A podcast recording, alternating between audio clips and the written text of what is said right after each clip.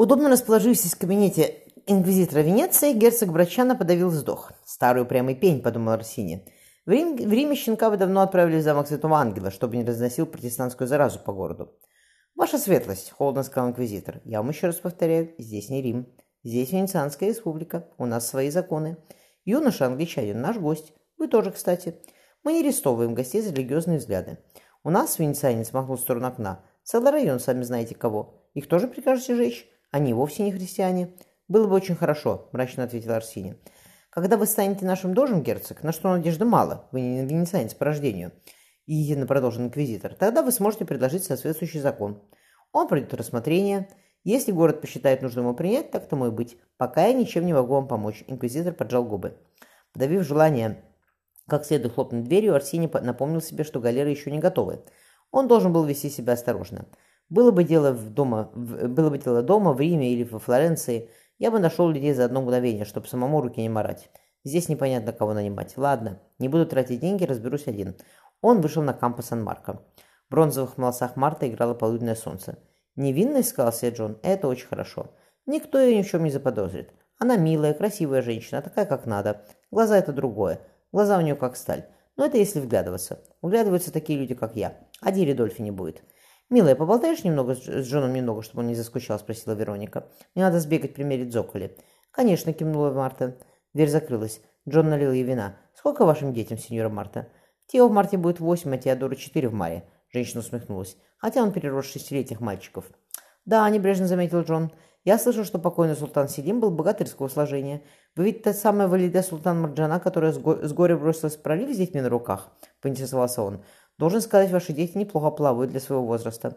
Марта отчаянно покраснела. «Откуда вы?» «Мне за это деньги платят», – зевнул Джон.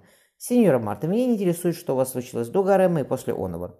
Вы мне нужны сейчас». «В качестве кого?» Внимательно разглядев его, Марта поняла подругу. Под его неприметностью таилась убийственная сила человека, знающего, чего он хочет, и знающего, как это достичь. «Если бы не Вероника, я бы и сама была не прочь», — подумала женщина. Он загибал пальцы. «Вы умны, образованы, знаете языки. У вас прекрасный венецианский выговор. Сразу видно, что вы проводили время с нашей дорогой Нурбану. Вы смелы, но не безрассудны. На вас приятно смотреть, что немаловажно. Вдова с детьми. Что может быть прекраснее, сеньора Марта? На вас большими буквами написано «добродетель». Мужчина будет за, вашими, за вами ухаживать. Чтобы за вами не ухаживать, надо быть слепым. Он повел носом, вдыхая запах жасмина. Но это и не страшно, это к лучшему. Не надо быть букой, это отталкивает людей. Вы, как я понимаю, много сулите, но ничего не даете. Джон поднял бровь. Марта почувствовала, что с ней можно говорить искренне. «Я без любви не умею, Джон. Или хотя бы без приязни. Арсений...» «Арсений, это хорошо», — отозвался он. «Герцог примется бегать за вами, вы поводите его за нос как можно дольше, а потом он идет в море. Так он отвлечется от дела, ради которого я вас посылаю по Флоренцию». «Подождите», — перебила его Марта. «Почему я вообще должна захотеть на вас работать?» Он подошел к окну. «Прекрасно отсюда вид. Я всегда любил Сан-Поло. Мы в центре города, но здесь спокойно». Джон повернулся к ней, Марта увидела усмешку на его лице. «Не ради денег. Золото у вас есть, хотя мы будем оплачивать все ваши расходы. Вилла, лошади, слуги и так далее. Вы хотите потом приехать в Англию. Разве не лучше для вас и детей, если вы будете приняты при дворе и обласканы ее величеством? Но и это не главное», — он присел напротив. «Я вижу, Марта, он помолчал, что вам хочется независимости. Даже с вашими деньгами вы все равно брошены на милость мужчин. Сэра Филиппа, Арсини, еще кого-то. Я вам предлагаю работу независимость, и безопасность, потому что я всегда буду за вашей спиной. А? Он склонил голову на бок. На бок. Марта сердито отозвалась. А если мне не понравится? Джон развел руками. Тогда как сделайте дела во Флоренции, пошлете мне записку. Напишите «Мне не понравилось» или «Мне понравилось». Если нет, я вас в жизни больше никогда не беспокою. Не побеспокою. Я вообще не навязчивая, дорогая Марта. Что мне надо будет сделать, поинтересовалась она. И насколько это сложно?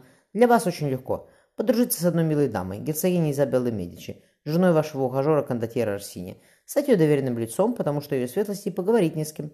А что потом? Поинтересовалась Марта. Потом Джон выпил, это не ваша забота.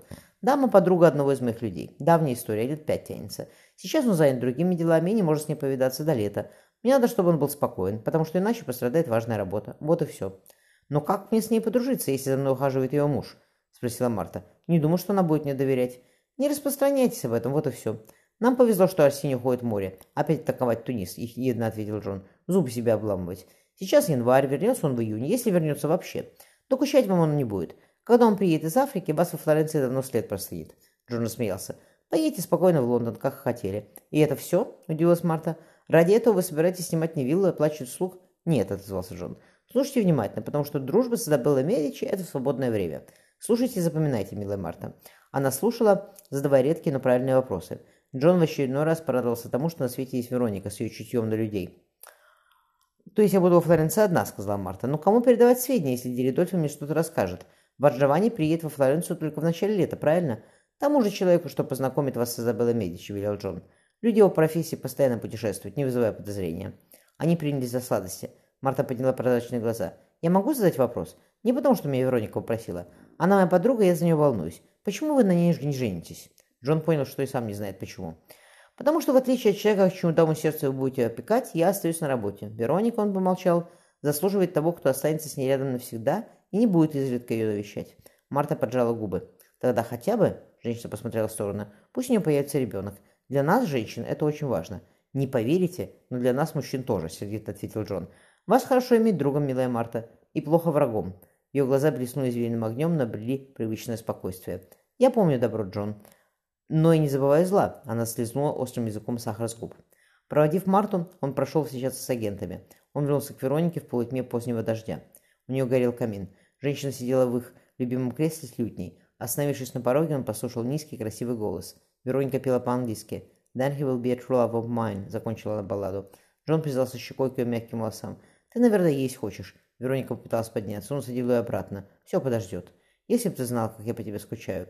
Женщина изумленно подняла глаза. Джон шепнул. «Помнишь, чем мы с тобой занимались? Пошли, а то я скоро уеду, не стоит терять времени. Потому что в следующий раз, когда я вернусь, я надеюсь увидеть своего сына. Ну или дочь. Ну или дочь», передразнила его Вероника. «Назло тебя рожу двух девочек, дорогой».